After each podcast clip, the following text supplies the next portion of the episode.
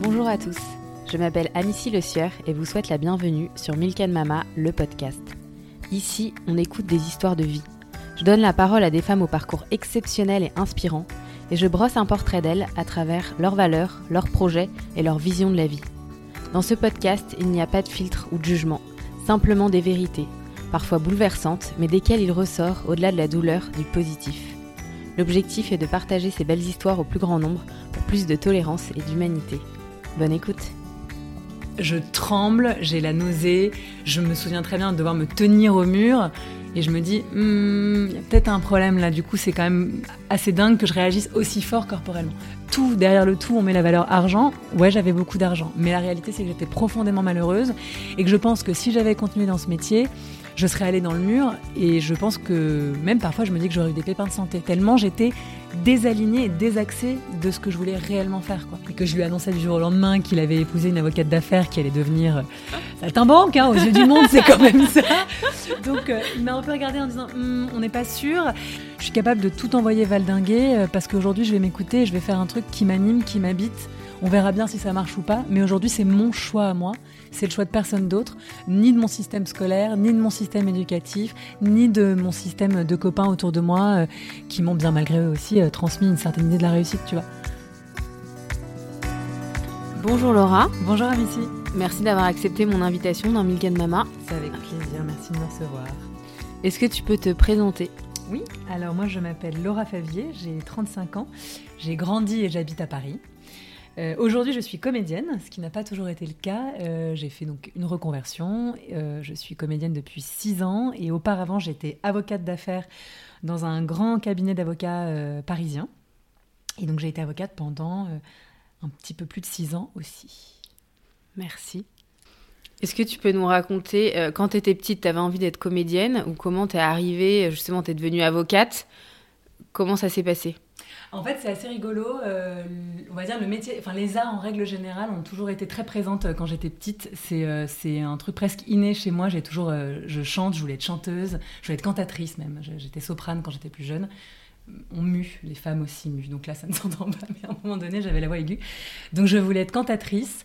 ça m'a toujours beaucoup habité jusqu'à l'âge de 15-16 ans. Et en fait, je dirais que c'est ma scolarité et mon éducation de l'école, quoi, qui m'a un petit peu enfermée et qui m'a petit à petit éloignée euh, des arts. Euh, et après, je m'en suis, euh, voilà, je m'en suis complètement coupée parce que je suis rentrée dans un moule différent. Mais petite, oui, je chantais, je faisais des sketchs à mes parents qui en avaient ras-le-bol, je faisais le clown tout le temps, enfin, ça s'arrêtait jamais. Je, je, me déguisais, enfin, c'est quelque chose qui m'a toujours beaucoup, beaucoup animée, on va dire. Et tu faisais du théâtre enfant? J'ai fait du théâtre, ouais. Quand j'étais à l'école primaire, CE2, CM1, CM2. C'était génial. Franchement, c'est un de mes meilleurs souvenirs euh, d'enfance. Je me souviens, j'avais un maître en CM2 euh, avec qui on a rigolé, euh, on montait des Molières. Et, et j'ai eu cette première fois-là, je me souviens, cet appel du plateau, où en fait, c'était la représentation de fin d'année de CM2. Donc il y avait tous les parents d'élèves et les autres élèves des classes et tout. Et j'avais ce truc de je vais aller au plateau, je vais jouer. Enfin, je prenais un plaisir fou oui, c'était déjà très ancré en moi, en fait. Et c'est après que c'est assez euh, coupé, on va dire. Je me suis coupée, je crois, de mon instinct premier. Ok. Et du coup, après le bac, tu as fait des études de droit? Alors, après le bac, en fait, j'étais dans un lycée très élitiste, Henri IV, pour ne pas le nommer. Qui, euh, à Paris À Paris, absolument. Euh, qui a une méthode de travail euh, bon, qui est ce qu'elle est, extrêmement rigoureuse, mais aussi un, modèle de fonctionnement où on nous explique qu'on est vraiment l'élite de la France. Je ne comprends pas ce que ça veut dire, parce que personne n'est l'élite de rien. Je veux dire, cette comparaison permanente et puis nous faire croire qu'on était au-dessus d'un lot, je ne comprends pas du tout cette mentalité, mais bon, en tout cas, ça a le mérite d'exister. Euh, et moi, c'est un lycée qui m'a qui m'a fait croire que si je ne faisais pas de classe préparatoire ou de grandes études comme on les entend encore aujourd'hui, je ne ferais rien de mes dix doigts. Donc moi, j'avais très vite compris euh, que en terminale, euh, j'avais pas du tout envie de rentrer euh, ni en école de commerce. C'était très abstrait d'abord pour moi tout ça. donc les écoles de commerce ou même normal sup, etc. voilà, je mettais tout ça à distance. Donc je suis partie à la fac, à la fac de droit, parce que mon professeur principal de l'époque m'a dit bon, si tu fais pas de classe prépa, euh, médecine ou euh, fac de droit, euh, tu vas t'en sortir. Donc je me suis dit, bon, bah go, fac de droit. je précise que mes parents étaient hyper soutenants, pas du tout enfermants, au contraire, je pense que j'aurais pu faire beaucoup d'autres choses. Donc c'est pas mon cadre familial qui m'a peut-être restreint dans, mon envie de faire autre chose. C'est mon cadre scolaire qui m'a fait penser à ce moment-là que que c'était nécessaire de faire une, une, bonne faculté. Alors pareil, bonne, c'est un peu subjectif, mais en tout cas une faculté. Et du coup, tu avais des facilités scolaires Oui, j'avais, j'étais, une, oui, j'étais une très bonne élève, ça c'est vrai. Et c'est vrai que je me suis pas posé la question en mm. fait de quoi faire, parce que j'avais un très bon dossier, que je suis partie à SAS et que derrière euh, les années se sont déroulées assez facilement. C'est la chance que j'ai eue. Et en même temps, euh, peut-être la malchance, maintenant je peux l'appréhender comme ça 10 ans plus tard ou 15 ans plus tard, parce que euh, je ne me suis du coup jamais posé vraiment les bonnes questions. Je me suis laissée, tu vois, j'étais sur un train, on allait tout droit, je suis jamais descendue du train, je me suis jamais challengée, parce que comme ça marchait bien, euh, c'est vrai, hein, c'est une chance évidemment, mais comme ça marchait bien, je me suis, jamais fait un, un, pas de côté en me disant, mais est-ce que j'aime réellement ce que je suis en train de faire? Est-ce que j'aime réellement les études que je suis en train de suivre, etc. Et donc au final, tu as fait fac de droit fac de droit. Donc ça a 5 ans à Assas. Derrière ça, je passe le barreau. Euh, voilà, donc le concours d'entrée euh, euh, pour devenir avocat. Je, fais donc bon, le, barreau ça dure un an et demi et dans cette dans cette année-là, je fais en parallèle un master spécialisé à l'ESCP parce que je me dirige vers le droit des affaires, droit des entreprises, fusion acquisition. Donc on, on m'explique aussi à ce moment-là qu'il faut que je comprenne un peu la finance que je n'ai toujours pas vraiment bien compris à ce stade. Mais bon, en tout cas, à l'époque, je me lance dans un master spécialisé à l'ESCP. Voilà, que Donc, parallèlement à tes études de droit, tu fais une école de commerce. Exactement. Je finis mon cursus juridique avec, euh, avec l'école de commerce et puis je prête serment le 24 novembre 2013 et je deviens euh, officiellement avocate à ce moment-là. Ok, et ensuite, du coup Et ben ensuite, du coup, euh, j'enchaîne avec euh, donc 2013-2018, euh, on va dire 5 ans, et puis ça faisait déjà un an que je travaillais parce que bon, on est aussi élève avocat, donc 5-6 ans d'avocature en droit des affaires, dans un petit cabinet d'abord, et ensuite j'arrive dans un plus gros cabinet, qui est aujourd'hui un cabinet de renom de la place parisienne, dans le 8e. en fusion-acquisition, et en fait, au fur et à mesure de, on va dire, de la prise en main de ce métier, je me rends compte petit à petit que je crois que c'est pas du tout ce que j'ai envie de faire. Mais c'est pas immédiat. Euh, parce que d'abord, ça dépend des, dossiers que je, que je traite, ça dépend aussi des rencontres que je fais professionnelles.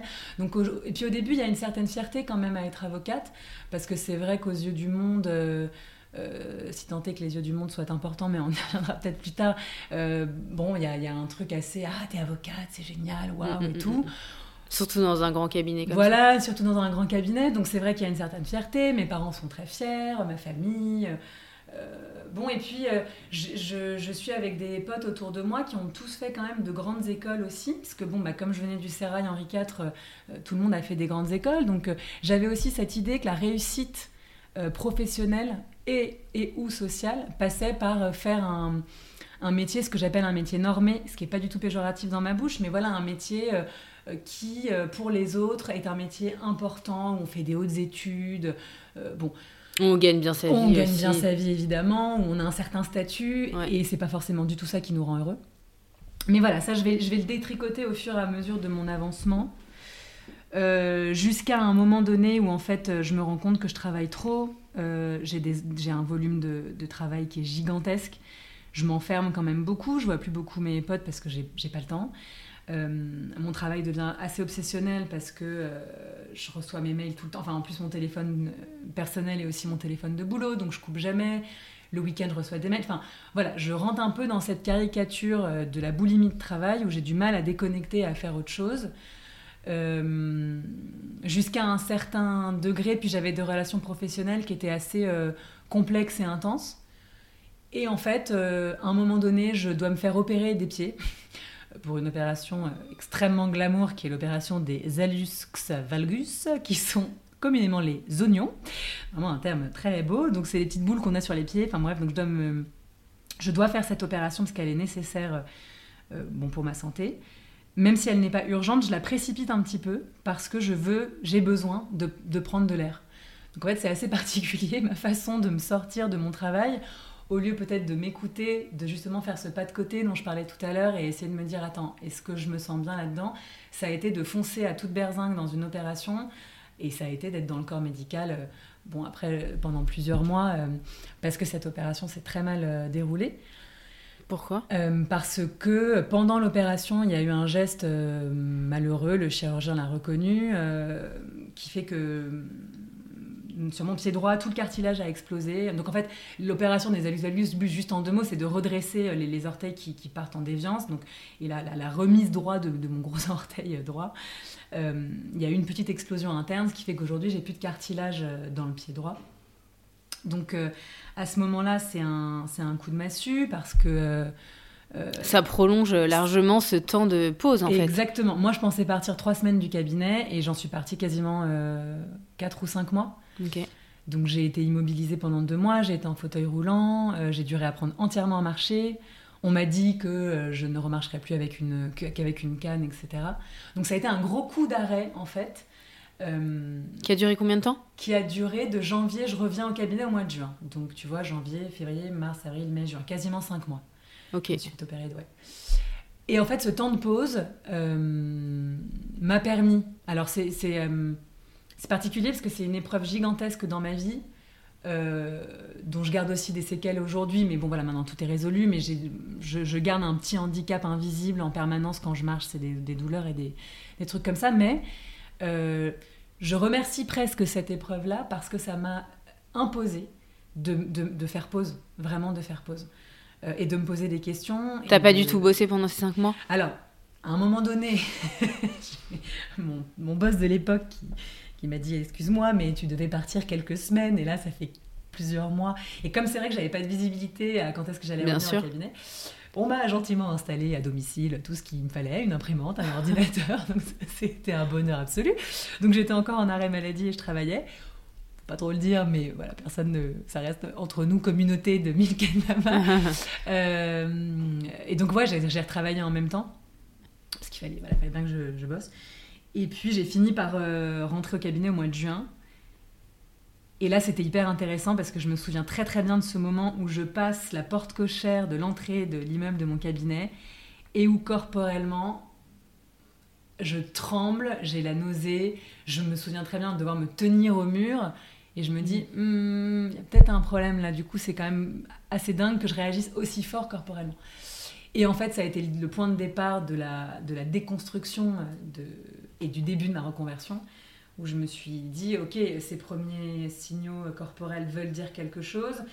Je pense qu'il fallait en fait que j'arrête euh, ce cabinet en particulier, et puis après, plus généralement, en fait, j'ai arrêté ce métier euh, pour me, pour me reconvertir derrière. Quand tu es rentrée du coup dans le cabinet après cinq mois, là, tu t'es dit, c'est terminé. Ah mais je me suis dit... Euh, alors je me suis d'abord dit, Laura, il y a un problème, parce que je me suis dit, euh, mince, mince, mince, je ne peux plus être là. Enfin vraiment, physiquement, je sentais que c'était absolument plus mon endroit.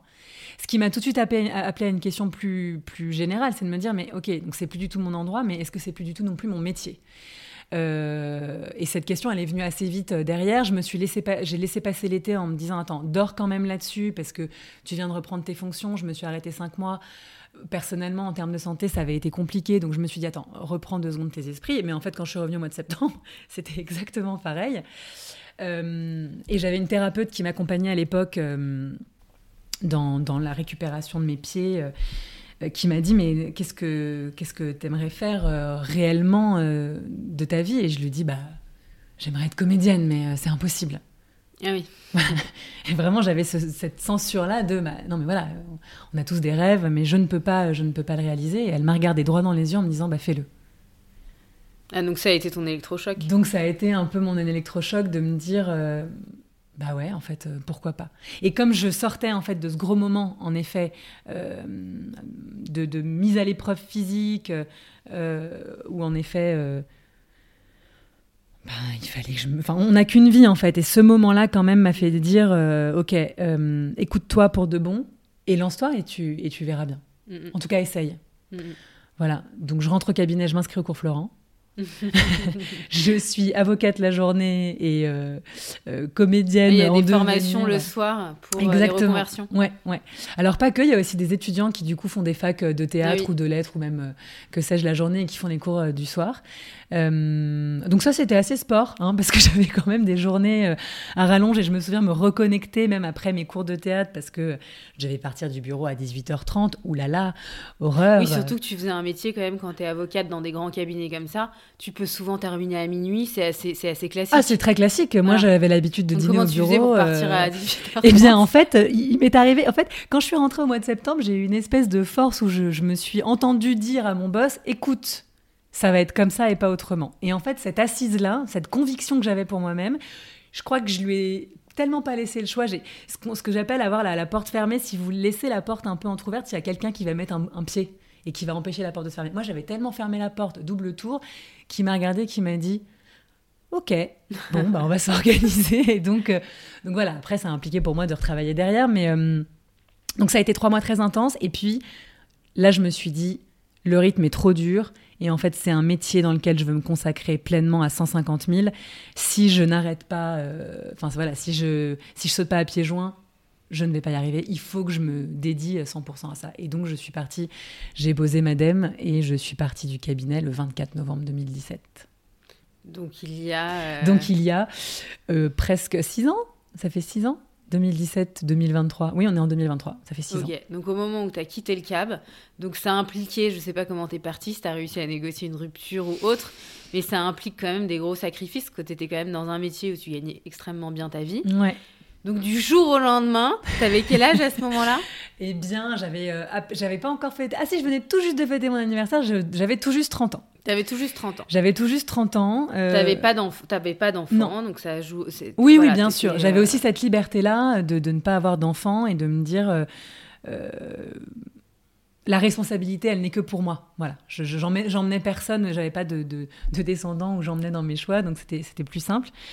Euh, bah oui, ce moment, il est assez vertigineux.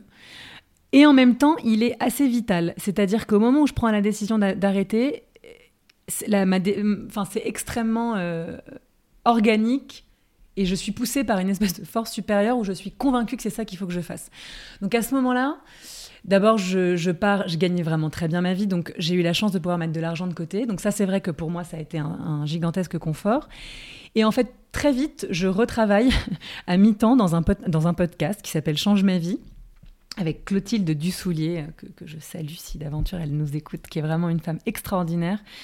Euh, et je travaille avec elle pendant un an et demi parce que j'ai encore ce souci justement d'être euh, de gagner ma vie je passe d'un volume horaire où je travaille plus de 60 heures par semaine parfois encore plus à 15 heures de cours de théâtre. Donc je suis complètement paumée. Euh, ma structure de journée elle n'a plus rien à voir. Je me sens complètement inutile etc donc je retravaille encore pour reculer ce souci de l'argent. Et à un moment donné, pareil, je me dis, bon, maintenant, ça suffit, Laura, euh, tant pis, l'argent n'est qu'un moyen. Il est absolument. Euh, il prend beaucoup de place dans notre vie, notre société, c'est vrai. Mais si je ne me lance pas complètement, je vais, je vais à nouveau, je vais pas réussir. Donc j'ai reculé ce, temps-là. Euh, oui, c'est sûr que j'ai divisé aujourd'hui mon salaire par 6. Donc c'est sûr que c'est différent. Ça implique absolument des sacrifices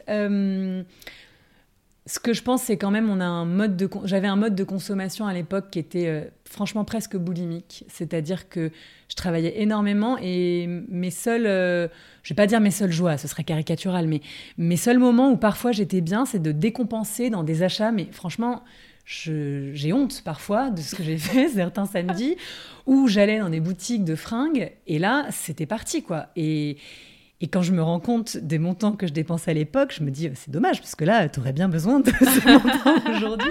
Mais ce que je veux dire, c'est qu'on a aussi, on s'adapte aussi au niveau de vie qu'on a, c'est-à-dire que oui, c'est des sacrifices financiers, c'est vrai. Oui, je vis dans un appartement qui est plus petit parce que je ne peux plus aujourd'hui m'offrir euh, le loyer. D'abord, Paris, c'est extrêmement cher, donc les loyers sont chers. Mais finalement, ce mode de consommation, euh, on, déplace aussi euh, ce qu'on peut faire avec l'argent qu'on a. Et je crois que moi, je m'y retrouve plus aujourd'hui à faire plus attention.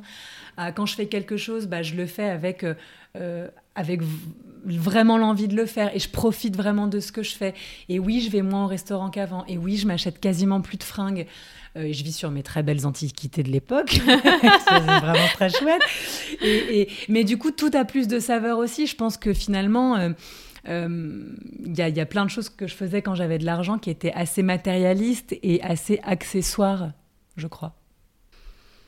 Ouais, ça, j'avais une question entre volonté d'indépendance et quête de liberté. La frontière est fine.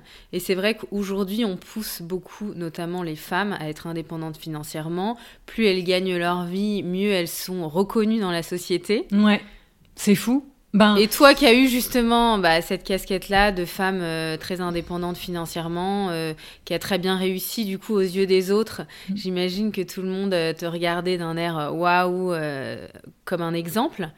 Et aujourd'hui, maintenant que tu as switché, que tu es allé au bout de tes rêves et que tu fais un métier passion et qui, n'est plus du tout guidé par, par l'argent, Comment tu, déjà vis-à-vis du regard des autres, comment ça se passe? Alors le regard des autres, c'est un, long sujet euh, sur lequel je travaille encore aujourd'hui et je, commence à m'en affranchir. Mais ça a été un long travail.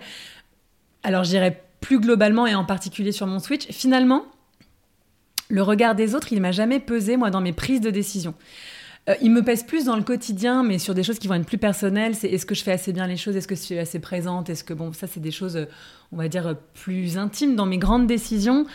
Euh, il m'est arrivé de, enfin voilà, j'ai eu aussi des, séparations dans ma vie privée. J'ai, jamais euh, attendu des autres une, certaine validation sur ce que je faisais, parce qu'à nouveau, c'est des choses que j'ai faites de façon organique et vitale, et je les pensais, je les pensais juste pour moi. Alors oui, passer de cette espèce... Je, trouve fou encore aujourd'hui... Bon, de toute façon, il y a un vrai sujet encore euh, d'égalité homme-femme, salariale, etc. Et c'est vrai que dans l'émancipation des femmes aujourd'hui, malheureusement, ça passe beaucoup par l'argent. Mais même au-delà des femmes, je trouve que la valeur argent aujourd'hui, elle est elle est assez forte et, assez fausse dans notre société parce que, euh, et on en parlait un peu tout à l'heure en off, c'est euh, le, travail, s'il n'est pas rémunéré, ne vaut rien. Euh, et c'est complètement fou parce qu'il y a des tonnes de choses qu'on fait. Et inversement euh, d'ailleurs. Et inversement. Si ça, y rapporte énormément d'argent mais que ça n'a pas de sens, ça, a une valeur. Exact. Donc c'est quand même, je trouve, voilà, je trouve que les curseurs euh, sont un peu pour moi déplacés et sont même montés à l'envers.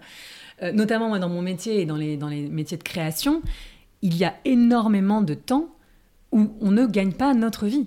Et c'est pas pour autant que quand on est en séance d'écriture, en séance de montage d'un spectacle, d'une pièce, euh, quand on va euh, démarcher des gens, enfin je veux dire, ça peut être parfois aussi très chronophage, et c'est du temps qui n'est pas rémunéré à proprement parler, jusqu'au moment où après on rentre en prod, et après évidemment il y a un processus financier qui se met en place, mais euh, donc il y, a beaucoup de temps qui, qui sert à quelque chose, qui est utile à quelque chose, qui nourrit intellectuellement, que ce soit nous à titre personnel ou même la, personne avec qui on interagit, où on a des échanges. Enfin, je veux dire, les, les émulations de discussions qu'on peut avoir euh, m'ont parfois bien plus apporté que certains euh, dossiers que j'ai traités. Et, voilà, parce qu'ils sont plus.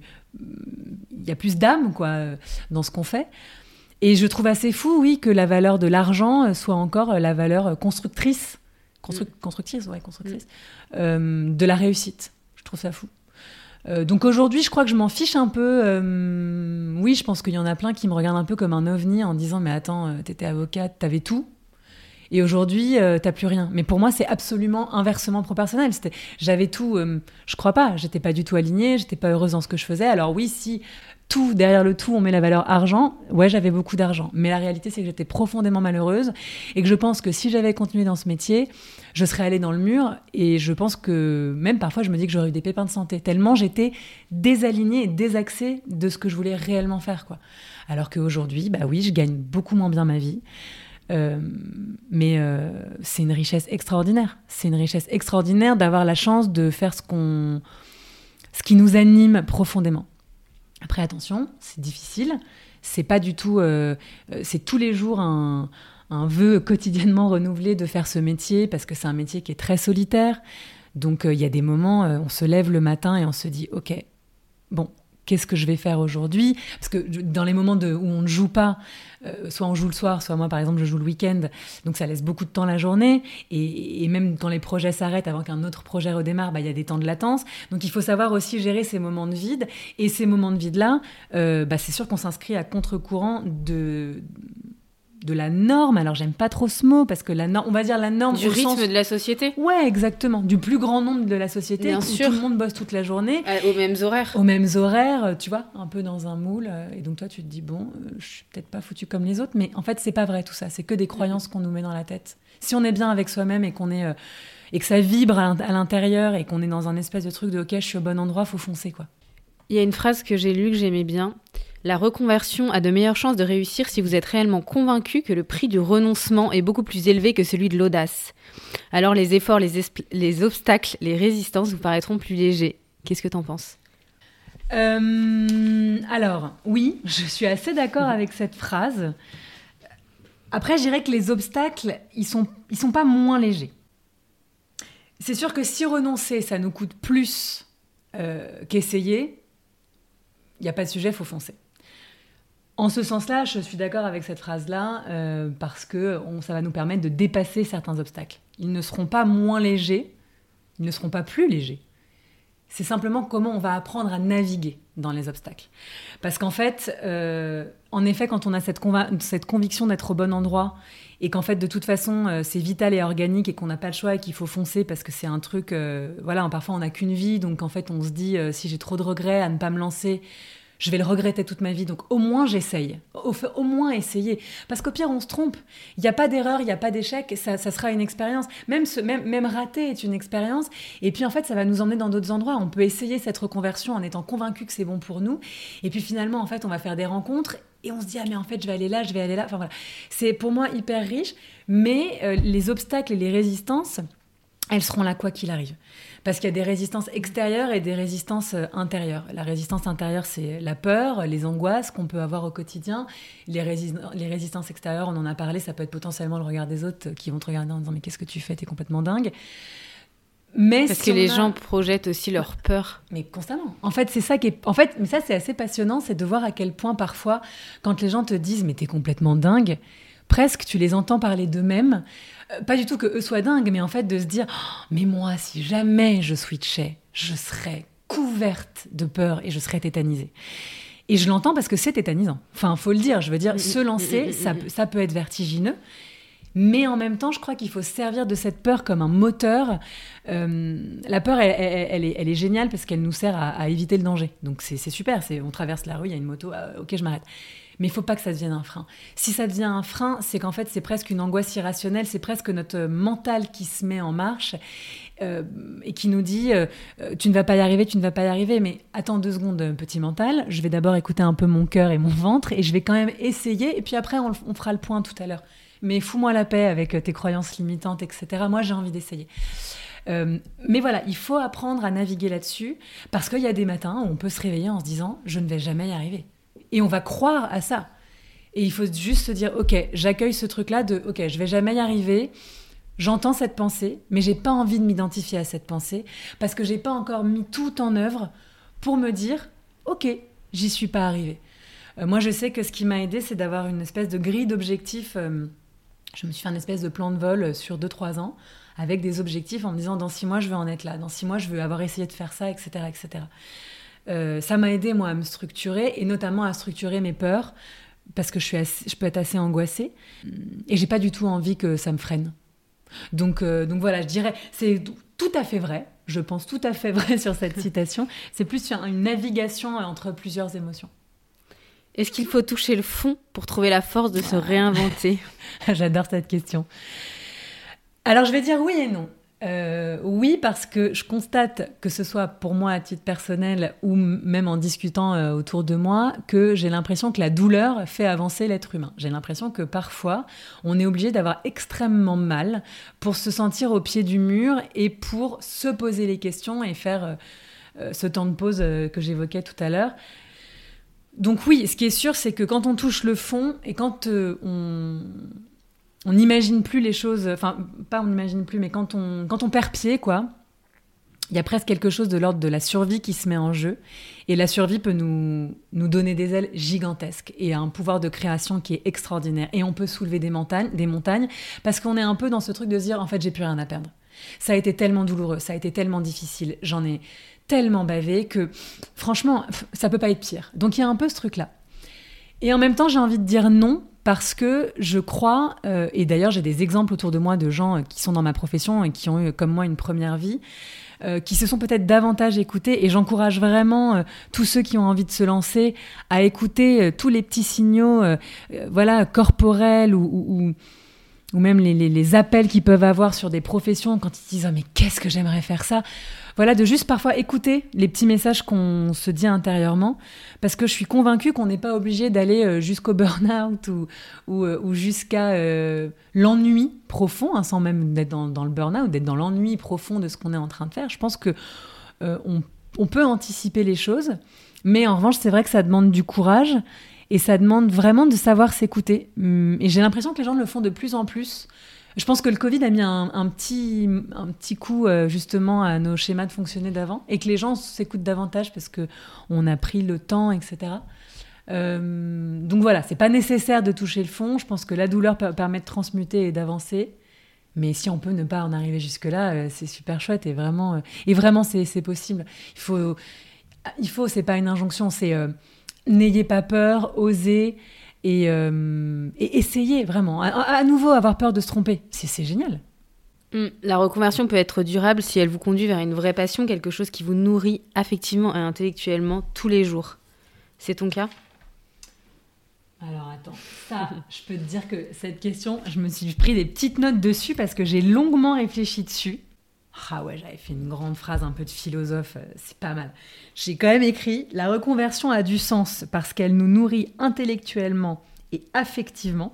Donc en fait, je dirais que c'est pas une histoire de durabilité, c'est parce qu'elle a du sens qu'on fait cette reconversion. C'est parce qu'elle a du sens qu'on fait cette reconversion qu'elle nous nourrit intellectuellement et affectivement. Et donc plutôt que de parler de durabilité, je dirais que c'est l'essence même de la reconversion. Si on arrête quelque chose qu'on est en train de faire aujourd'hui, c'est pour euh, tendre à un truc qui nous passionne, qui nous nourrit, qui nous fait vibrer. Aujourd'hui, en fait, la jeune génération, ils sont un peu en mode on n'a pas envie de travailler, on veut des métiers passion, on veut voyager, on veut plus euh, faire euh, comme nos parents ou grands-parents, être dans la même boîte toute notre vie, à bosser comme des dingues et ne pas avoir de sens, etc. Mais il y a quand même un juste milieu entre prendre du plaisir dans son travail euh, et il y a un moment, il faut quand même gagner de l'argent aussi, enfin, en tout cas, un minimum pour vivre et, euh, et pouvoir euh, bah, aller au bout de nos rêves, quoi. Alors, je vais faire une réponse un peu, ce que j'appelle une réponse céleste. C'est que je suis persuadée, et hum, bon, pardon si ça paraît un peu alambiqué, mais je suis persuadée que quand on est au bon endroit et qu'on fait réellement ce qu'on ce qu'on doit faire, l'argent vient en fait. Euh, c'est vraiment une conviction profonde et que j'éprouve et que j'éprouve de plus en plus euh, ces derniers mois où je me rends compte que les projets viennent à moi. Euh, Spielberg n'a pas décroché son téléphone, mon téléphone n'a pas sonné, je ne pars pas demain à Los Angeles. Mais ce que je veux dire, c'est que quand tu, quand tu lâches prise aussi un peu, donc pour en revenir à la valeur argent dont on parlait tout à l'heure, qui peut être assez obsessionnelle hein, et un peu obsédante, parce que évidemment qu'il faut payer son loyer à la fin du mois, évidemment qu'il faut payer ses charges, et, parfois moi j'ai des moments où je me dis, ok, ça va être très speed ce mois-ci, donc j'ai vraiment ces, ces problématiques d'argent, mais je crois vraiment que si on se fout la paix, euh, on peut réellement y arriver. Je sais que ça va peut-être agacer ou ou énerver peut-être certaines personnes qui nous écoutent en se disant non mais attends, euh, ça, n'est pas possible. Je fais partie de celles qui croient réellement que l'univers euh, a un chemin euh, pour nous et que parfois il faut écouter un peu la vie et faire confiance à la vie avec un certain critère de, raisonnable. Hein. Il ne s'agit pas évidemment de se mettre en danger. Donc j'entends les angoisses financières. c'est sûr qu'on est un peu dans une société où les jeunes pensent que tout tombe tout cuit du bec. Ok, c'est pas vrai. Euh, on, alors oui, on n'a rien sans rien, il faut travailler. Euh, le métier de création, si je parle du mien, le métier de comédienne, je pense que les gens se rendent pas compte de ce qu'on fait toute la journée, tous les jours pour essayer de travailler. Euh, c'est un métier qui prend énormément de temps, mais sans même parler de mon métier à moi. En effet, je comprends la nouvelle génération qui a envie de lever le pied et qui a envie de faire des métiers de sens. Mais les métiers de sens, ce ne, sont pas des métiers où en fait euh, on ne fait rien, bien au contraire. En fait, on met les mains dans le cambouis, on est dans un savoir-faire euh, euh, qui est précis, on compte pas nos heures de travail. Et en fait, moi, parfois, je travaille presque autant que quand j'étais avocate. là, je suis en session d'écriture, il y a des jours où je termine à 2-3 heures du matin la chance que j'ai, c'est que ça ne me coûte pas de autant travailler. C'est-à-dire que si je travaille 15 heures dans une journée par rapport à quand j'étais avocate, ça ne me coûte pas. Alors que quand j'étais, quand je travaillais 15 heures en étant avocate, je subissais un peu le moment, tu vois. Euh, donc, euh, euh, toi, ta question de départ, c'était de dire que les jeunes étaient un peu laxistes dans la manière de construire leur vie professionnelle parfois et qui travaillaient pas non, assez. mais c'est que j'ai l'impression qu'aujourd'hui, la jeune génération, ils veulent faire tous des métiers passion qui font sens, etc. Mais, mais sans trop bosser, quoi. Mais en même temps, ils veulent pouvoir partir en voyage quand ils veulent, partir en tour du monde et, etc. Et je trouve qu'il y a un moment, c'est bien aussi de montrer que bah, dans, même dans les métiers passion, il y a beaucoup, beaucoup de travail. Oui, bien sûr. Mais, mais c'est, oui, je, oui, je comprends ce que tu veux dire. Bien sûr, dans les, mais en fait, un métier passion, pour moi, je, je crois que j'ai du mal à comprendre le, le, la juxtaposition de métier et passion parce que euh, tu vois moi j'ai des, des, j'ai des potes qui sont encore avocats aujourd'hui qui sont extrêmement heureux dans ce qu'ils font et, qui, ils sont passionnés par leur métier, réellement, tu vois.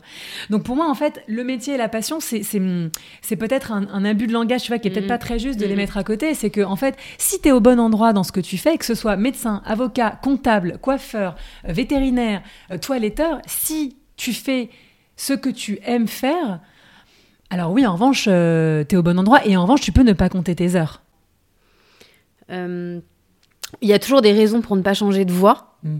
C'est quoi ton conseil pour tous ceux qui, aimeraient bien mais mais causent pas euh, Allez, un truc un peu banal mais auquel je crois profondément. Euh, imaginez-vous sur le lit de votre mort et regardez dans le rétroviseur et en vous disant est-ce que j'ai des regrets? Moi, j'ai fait, j'ai souvent fait ce truc-là. Je, me suis même écrit une lettre. Euh, c'était un exercice que j'avais fait euh, il y a quelques années. Je me suis écrit une lettre à moi-même euh, et je m'imaginais en petite grand-mère. Et j'ai rouvert cette lettre il y a pas très longtemps pour m'encourager à justement faire ce switch. On n'a qu'une vie et en fait, c'est trop triste de pas essayer. Je veux dire, la vie. On est dans une vie qui est hyper conditionnée. Donc c'est vrai que oser tout simplement oser, c'est dur parce que il y a beaucoup de croyances limitantes. Je pense que on est notre propre censeur. Je pense qu'on on est dans une société, et c'est d'autant plus vrai en tant que femme, malheureusement encore aujourd'hui, où la confiance en soi, elle est, euh, elle est très dégradée. Euh, ça dépend les raisons qui nous empêchent d'y aller. Si la raison elle est financière, par exemple, pour reprendre à nouveau ce, ce sujet, oui, ok, faites-vous un petit plan de vol voilà, mettez-vous, euh, pareil, je parlais des objectifs ou de faire un petit plan de reconversion euh, pour essayer de vous dire, ok, je me donne un an, là, je mets quelques noisettes de côté, ça va me permettre de, de respirer, ou alors négocier une rupture euh, conventionnelle, pardon, pour ceux qui sont en entreprise, ou essayer, voilà, de préparer aussi votre reconversion pour vous donner du confort dans le moment où vous allez vous lancer. Mais lancez-vous, faut oser, c'est trop dommage. Et c'est ce que j'ai dit tout à l'heure, à nouveau, il n'y a, pas d'échec. Et puis, si vraiment par extraordinaire, faut prendre un petit boulot alimentaire, de, le temps de le temps que les choses se lissent, il n'y a pas de honte en fait euh, à faire un métier euh, va, qui, va, qui va dans notre imaginaire être moins bien euh, coté. moi, ça m'est arrivé de penser à faire du babysitting. Hein. Parfois, j'ai 35 ans et, parfois je me dis du babysitting ou même ouvreuse. Alors, plus maintenant parce qu'aujourd'hui, je, je, travaille et je, je, gagne ma vie en tant que comédienne. Mais au tout début Ouais, c'était raide. Mais il n'y a aucune honte, en fait, à essayer de s'équilibrer avec des petits boulots qui vont nous permettre ensuite d'aller là où on veut. Voilà. Merci. La transition, c'est un processus long avec des périodes de doute, de désespoir et d'euphorie aussi? Ouais, il y en a plein, bien sûr, heureusement, évidemment. Euh, bah, il y a beaucoup de moments de joie dans la transition, euh, justement quand on arrive à remplir ses petits objectifs dont je parle depuis tout à l'heure, euh, euh, quand on arrive à ouvrir une porte et on se dit ah ça c'est cool, euh, j'ai réussi à faire ça, ça j'ai réussi à faire ça. même moi à titre perso, le premier casting où on m'a dit oui, attention, festival quoi. J'avais l'impression d'être une star de Cannes. Je me disais ouais, c'est génial. Donc oui, il y a, y, a, hum, y a beaucoup de moments qui sont très très très joyeux, heureusement. Parce que justement, et en fait, c'est pas du tout pour décrire un, un truc noir, mais c'est parce que je. Faut, faut, c'est un peu parfois quand, quand, on. Je fais une toute petite parenthèse sur la maternité, mais parfois on ne nous dit pas forcément euh, ce que c'est d'être maman. Tu peux mieux en parler que moi, mais je pense qu'on on, ne nous guide pas assez sur ce que c'est les choses. Et en fait, il faut pas avoir peur de dire que c'est difficile, mais pas pour en avoir peur, mais juste pour l'avoir en tête, pour se dire, ok, ça, c'est normal si j'ai si un doute. Ça, c'est normal si j'ai une peur. Je, je, je peux l'anticiper parce que je savais que ça allait être difficile. Et du coup, les moments de joie qui arrivent, ils sont d'autant plus euh, euh, géniaux euh, parce que c'est d'encore plus grandes victoires. Donc bien sûr, il y en a plein, il y en a plein, c'est génial. Et puis quand on avance et qu'en fait on est fier de soi aussi, les moments de, de, plénitude, c'est de se dire ok, j'y arrive, et puis de voir aussi que c'est possible en fait, c'est possible, vraiment. Messieurs, dames, c'est possible. et, des, et, des, moments où tu t'es dit, mais ouais, pourquoi j'ai, pourquoi, pourquoi je me fais aussi mal? Ah, mais alors ça, il y en a. Mais alors ça, je vais te dire, c'est tous les jours. Tous les jours, tous les matins, je me lève en me disant euh, Est-ce qu'on est sûr, Laura, là, euh, de ce choix qui est quand même euh, difficile? Et tous les jours, je me dis Ouais, je suis sûre d'avoir fait le bon choix. Ça, c'est pareil, c'est toujours naviguer entre ces, entre ces émotions. Après, moi, c'est ma personnalité qui fait que je me pose beaucoup de questions, je réfléchis, je dissèque les trucs, tout le monde n'est pas comme moi. Et oui, oui, je me, je me pose aussi parfois la question. Mais heureusement, la réponse est toujours la même. Pour le moment, je suis toujours très contente. Et tu vois, je me dis souvent aussi, ce qui me rassure, c'est de ne pas me dire que je suis enfermée dans quelque chose. Je n'exclus pas un jour de me reconvertir encore. Tu vois, là, je fais une formation de Reiki euh, parce que je voudrais être euh, dans, l'accompagnement des personnes, aussi à côté potentiellement de mon travail de, comédienne, tu vois, parce que j'aime beaucoup, j'adore les gens et j'adore les soins. Donc, tu vois, c'est un truc, en fait, c'est cette, faculté d'être en perpétuel mouvement et de se dire, euh, j'essaye, je réussis, c'est fantastique, mais peut-être que dans 3, 4, 5 ans, j'aurais envie de faire autre chose. Et, tu pourrais toujours redevenir avocate. Et je pourrais, ouais, je pourrais. Pour des comédiennes qui se font avoir par leur euh, manager. Ouais, c'est vrai, je pourrais peut-être faire ça. Il faudrait que j'y pense. Alors, faire un métier de bureau, là, ce serait difficile, je pense. Revenir derrière mon ordinateur et tout, ce serait dur. Mais c'est sûr que j'ai toujours cette sécurité-là. Et c'est ce que je voudrais dire aussi aux gens qui se lancent dans une reconversion c'est votre métier initial, vous ne le perdez pas. Donc vraiment, euh, si au pire, euh, vous, vous, n'y arrivez pas, ou si en fait euh, la reconversion vous déçoit, parce que si peut-être que vous, vous l'avez fantasmé et que ça vous convient pas, mais revenez, revenez en arrière. Quoi qu'il arrive, au bout d'une reconversion, qu'elle aboutisse complètement ou pas vraiment, tu t'es transformé. tous les mois que tu as passé à, monter ton projet, à te former, à te, tu vois, c'est quelque chose où tu changes intrinsèquement. Donc au bout du Puis chemin, à te challenger surtout. Et ouais, c'est génial. Enfin, je trouve ça génial de se de sortir un peu justement des, sentiers battus en disant mais euh, et pourquoi pas moi aussi quoi? Sortir de sa zone de confort. Ouais. Hmm. Changer de métier, ça entraîne le plus souvent des conséquences radicales sur vos proches. L'entourage peut être désarçonné, sceptique, voire réticent. Est-ce qu'il est indispensable de compter sur la présence de ceux qui croient en vous dans ces périodes de transition? Euh, Alors, alors, alors, je dirais que euh, c'est pas indispensable. Je dirais que c'est un gros bonus si on est accompagné. Euh, moi, j'ai eu la chance familialement d'être extrêmement soutenue. Donc ça, ça a été une super chance parce que mes parents euh, étaient derrière moi, mes sœurs aussi. Euh, là-dessus, j'ai beaucoup de chance. Dans mon entourage amical et puis marital de l'époque, parce que j'étais mariée à l'époque, ça a été parfois plus mal reçu. Euh, je sais que mon, ex-mari a eu très très peur, par exemple, en me disant mais attends, euh, excuse-moi, pardon, mais euh, comment on va faire? Parce qu'en effet, bon bah, on avait un crédit sur notre appartement et que je lui annonçais du jour au lendemain qu'il avait épousé une avocate d'affaires qui allait devenir saltimbanque, hein, au du monde, c'est quand même ça. Donc il m'a un peu regardé en disant hum, on n'est pas sûr. Et ça, c'est vrai que ça a été difficile à gérer parce que bah, ça peut être ça peut être des freins. Donc c'est sûr que c'est c'est plus mieux, pour parler un français correct, quand les gens euh, euh, croient en toi et t'encouragent. Mais c'est en ça que je dis que c'est un gros bonus parce qu'il faut faut pas que ça vous empêche. C'est-à-dire que on ne peut, on est notre, c'est nous notre meilleur allié. Finalement, à la fin de la journée, on ne peut compter que sur soi, même si on est hyper entouré et que c'est génial. Si on a la chance d'être entouré, c'est formidable. Mais il faut compter sur soi absolument. Et à nouveau, je reparle, je reparle d'organicité, de vibration. Mais si c'est un truc qui nous tient profondément à cœur, eh ben malheureusement, oui, Parfois aussi, ça va impliquer de mettre une distance avec euh, certaines personnes. Euh, mais à nouveau, si c'est pour notre bien à nous, ben, c'est peut-être aussi notre chemin et ça fait un tri, tu vois. Euh, voilà, ça fait un tri nécessaire. Ouais, très intéressant. Est-ce que quand tu as perdu ton. Enfin, quand tu as perdu. Quand tu as quitté ton job d'avocate dans ce grand cabinet et que tu as perdu ce, cette, cette puissance, entre guillemets, financière et de statut, est-ce que tu as eu le sentiment d'être moins légitime et un sentiment de te sentir un peu moins forte euh, aux yeux de, la société et aux yeux de, des femmes?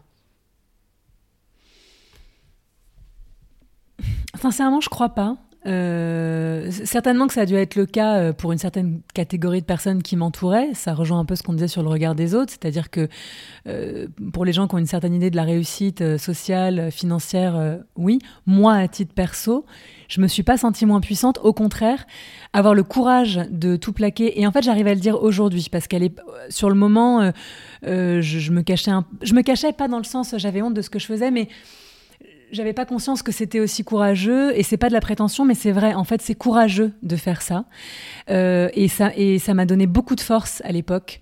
Donc finalement euh, ce que j'aurais pu perdre entre guillemets en puissance aux yeux du monde moi je le retrouvais à l'intérieur parce que j'étais extrêmement fière de ce que j'étais en train de faire et je me disais, bon, bah, faut, faut en avoir un peu sous le capot, quoi, pour se lancer. Et donc, ça m'a, ça, ça m'a rendu, finalement, c'est même, même dans l'autre sens, ça m'a rendu puissante de me dire, euh, je suis capable de tout envoyer valdinguer, euh, parce qu'aujourd'hui, je vais m'écouter, je vais faire un truc qui m'anime, qui m'habite. On verra bien si ça marche ou pas. Mais aujourd'hui, c'est mon choix à moi. C'est le choix de personne d'autre, ni de mon système scolaire, ni de mon système éducatif, ni de mon système de copains autour de moi, euh, qui m'ont bien malgré eux aussi transmis une certaine idée de la réussite, tu vois. C'est quoi le plus grand obstacle que tu as dû surmonter? Ah ouais. Ah oui, j'aime beaucoup cette question. Euh, alors, je vais mettre de côté mon anxiété chronique, qui ça fait partie structurante de ce que je suis. Je dirais le, le syndrome de l'imposteur. Et puis cette absence de, légitimité. Parce que, donc, bon là je vais vraiment parler de mon métier à moi, mais c'est un métier qui n'a pas de règles. C'est-à-dire que euh, quand tu, euh, quand tu deviens... Enfin, quand on est jeune et qu'on fait des études, tu vois, on a un parcours assez tracé, on fait des études, on choisit de faire des études, etc. Euh, nous, dans ce métier, on fait une école de théâtre, euh, mais après, euh, tu es un peu jeté dans le grand bain, c'est-à-dire que tu fais tes trois ans d'école et après, coucou, il y a quelqu'un, j'aime beaucoup l'art et je voudrais être comédienne. et donc, j'ai eu longtemps ce sentiment de ne pas être légitime de me dire euh, putain mais j'arrive sur le marché en plus assez tard parce que quand tu as 30 ans c'est assez tard sur le marché de l'art euh, de la, de, la, du théâtre, du cinéma, des acteurs, merci, un mot que je cherche, que je ne connais pas très bien. Euh, donc j'ai eu longtemps, il, a fallu que je combatte ce syndrome de l'imposteur en me disant, est-ce que j'ai vraiment ma place? Est-ce que je vais y arriver? Et c'était d'autant plus difficile pour moi que jusqu'à présent, je n'avais pas eu de, difficultés parce que j'avais réussi mes études et tu vois, j'avais, j'étais comme tu l'as dit tout à l'heure, une bonne élève. Donc, j'avais jamais été confrontée à ce truc de me dire est-ce que j'ai vraiment ma place? Et ça, ça m'a pris du temps de me dire ok Laura. Euh, au-delà du talent euh, potentiel que j'ai, qui est immense, mais ce que je veux dire, c'est que tu as ta place comme n'importe qui, crois en toi et dépasse ce sentiment euh, d'illégitimité, tu vois?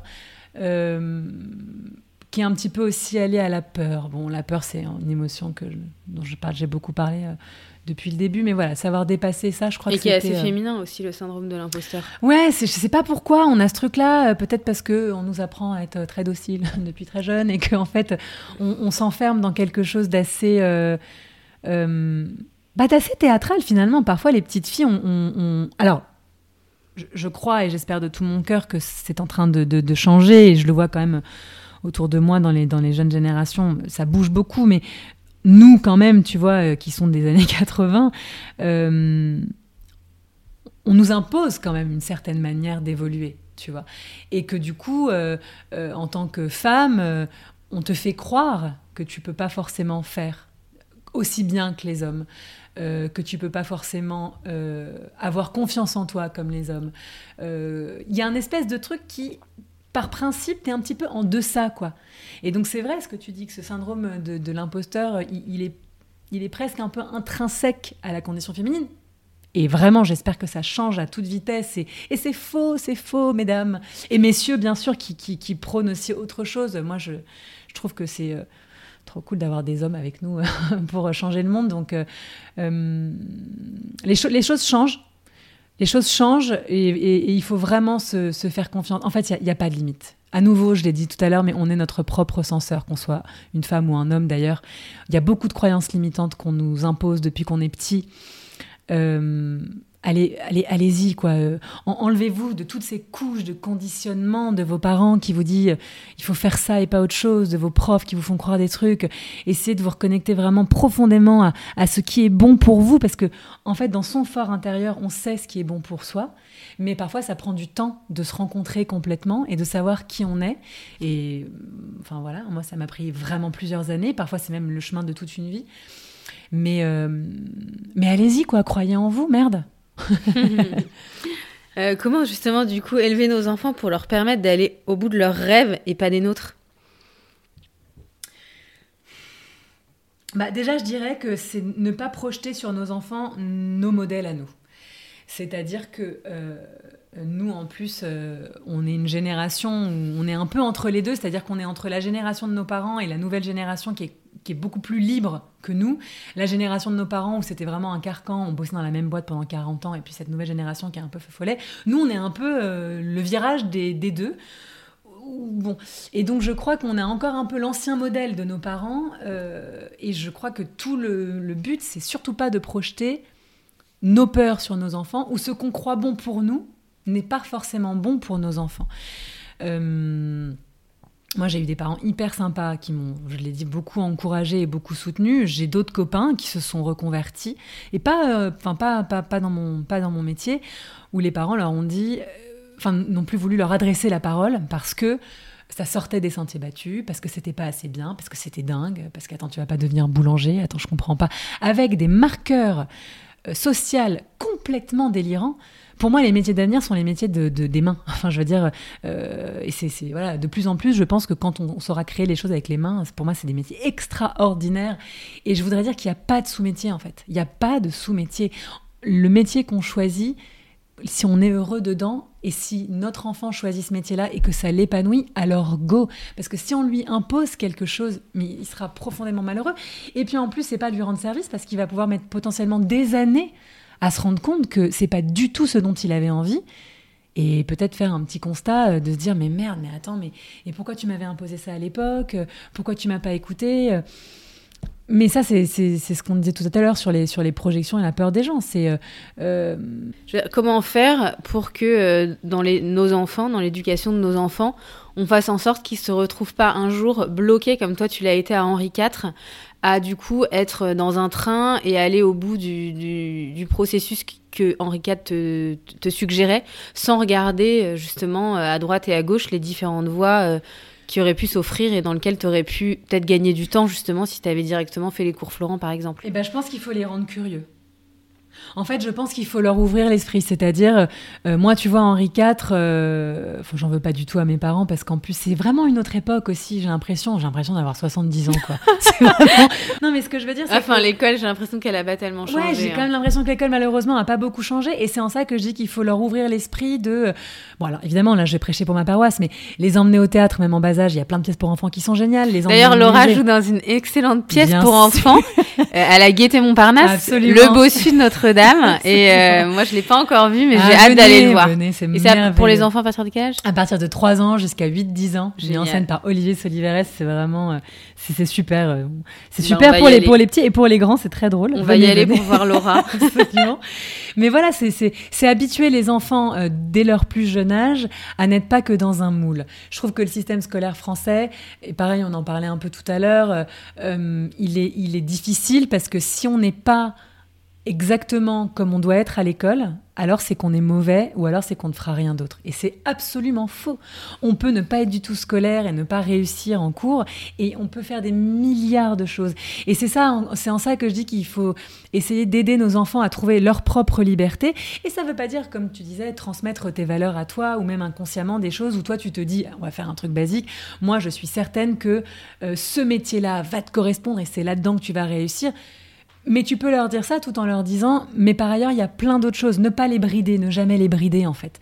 Et euh, voilà, leur faire découvrir euh, plein de choses, plein de métiers, les intéresser, les faire lire, euh, ouais, les faire aller au musée, ouvrir aussi, pas simplement pour qu'ils deviennent archivistes dans un musée ou, ou, comédiens en allant au théâtre, mais parce que je trouve que les arts éveillent beaucoup et permettent de savoir il y a cette espèce d'élan créatif et pour moi la créativité elle n'est pas que artistique elle, elle, est, elle est, c'est la créativité Mm. d'une vie tu vois de comment tu as envie de construire et de structurer sa vie Et ça développe les émotions aussi, qui Ouais. sont un, un peu. euh, absolument dont on parle pas assez qui aussi sont mises de euh, côté euh, dans, les, dans le système scolaire. classique. Complètement, alors que c'est fantastique de savoir gérer ses émotions. Moi, je trouve qu'il devrait y avoir un cours d'émotions à l'école, tu vois, qui pourrait être un petit, un petit moment, un petit cours de théâtre, mais savoir comprendre ses émotions, pourquoi on se met en colère, pourquoi on pleure, pourquoi on est heureux, pourquoi on ressent de la joie.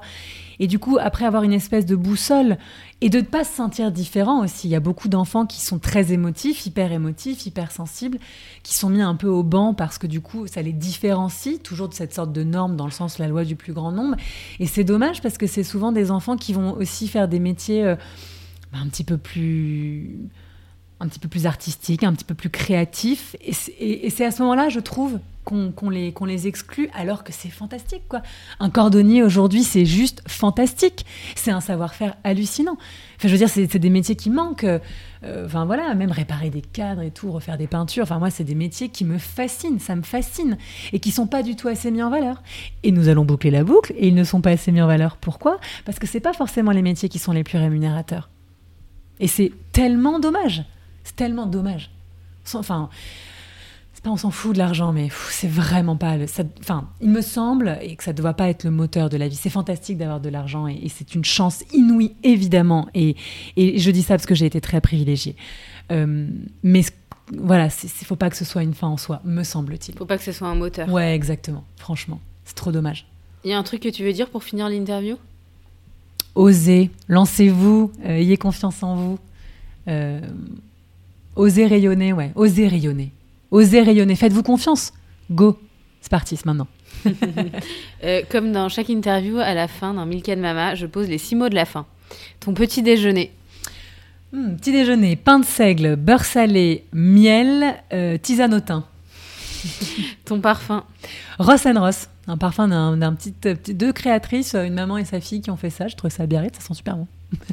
Euh, une appli dont tu pourrais te passer. La musique, euh, Spotify ou mon petit Apple Music. Sans musique, je suis trop malheureuse. Un livre. Ah, j'ai deux livres. Deux livres qui un peu dans la thématique. Euh, L'alchimiste de Paolo Coelho. Euh, pour croire dans les petits. Ça, c'est, comment on peut croire dans les synchronicités, les petits signes de la vie qui sont rigolos. J'adore ce bouquin. C'est un livre un peu spirituel. Un, livre un peu spirituel de développement personnel, mais très très accessible, très facile à lire.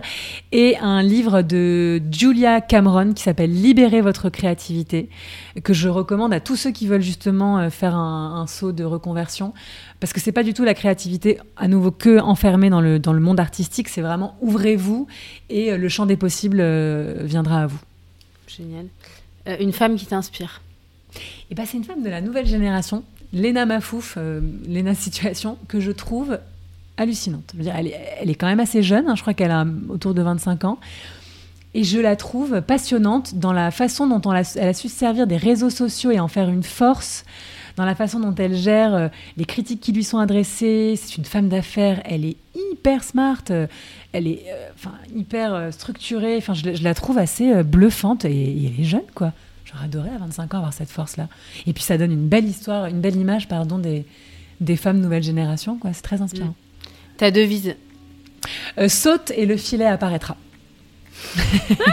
Génial. Merci beaucoup Laura. Merci Missy. Merci infiniment pour votre écoute. Si le podcast vous a plu, n'hésitez surtout pas à en parler autour de vous, à vous abonner et à me mettre des étoiles ou des commentaires sur iTunes. Vous pouvez également me suivre ou me contacter sur Instagram. À très vite.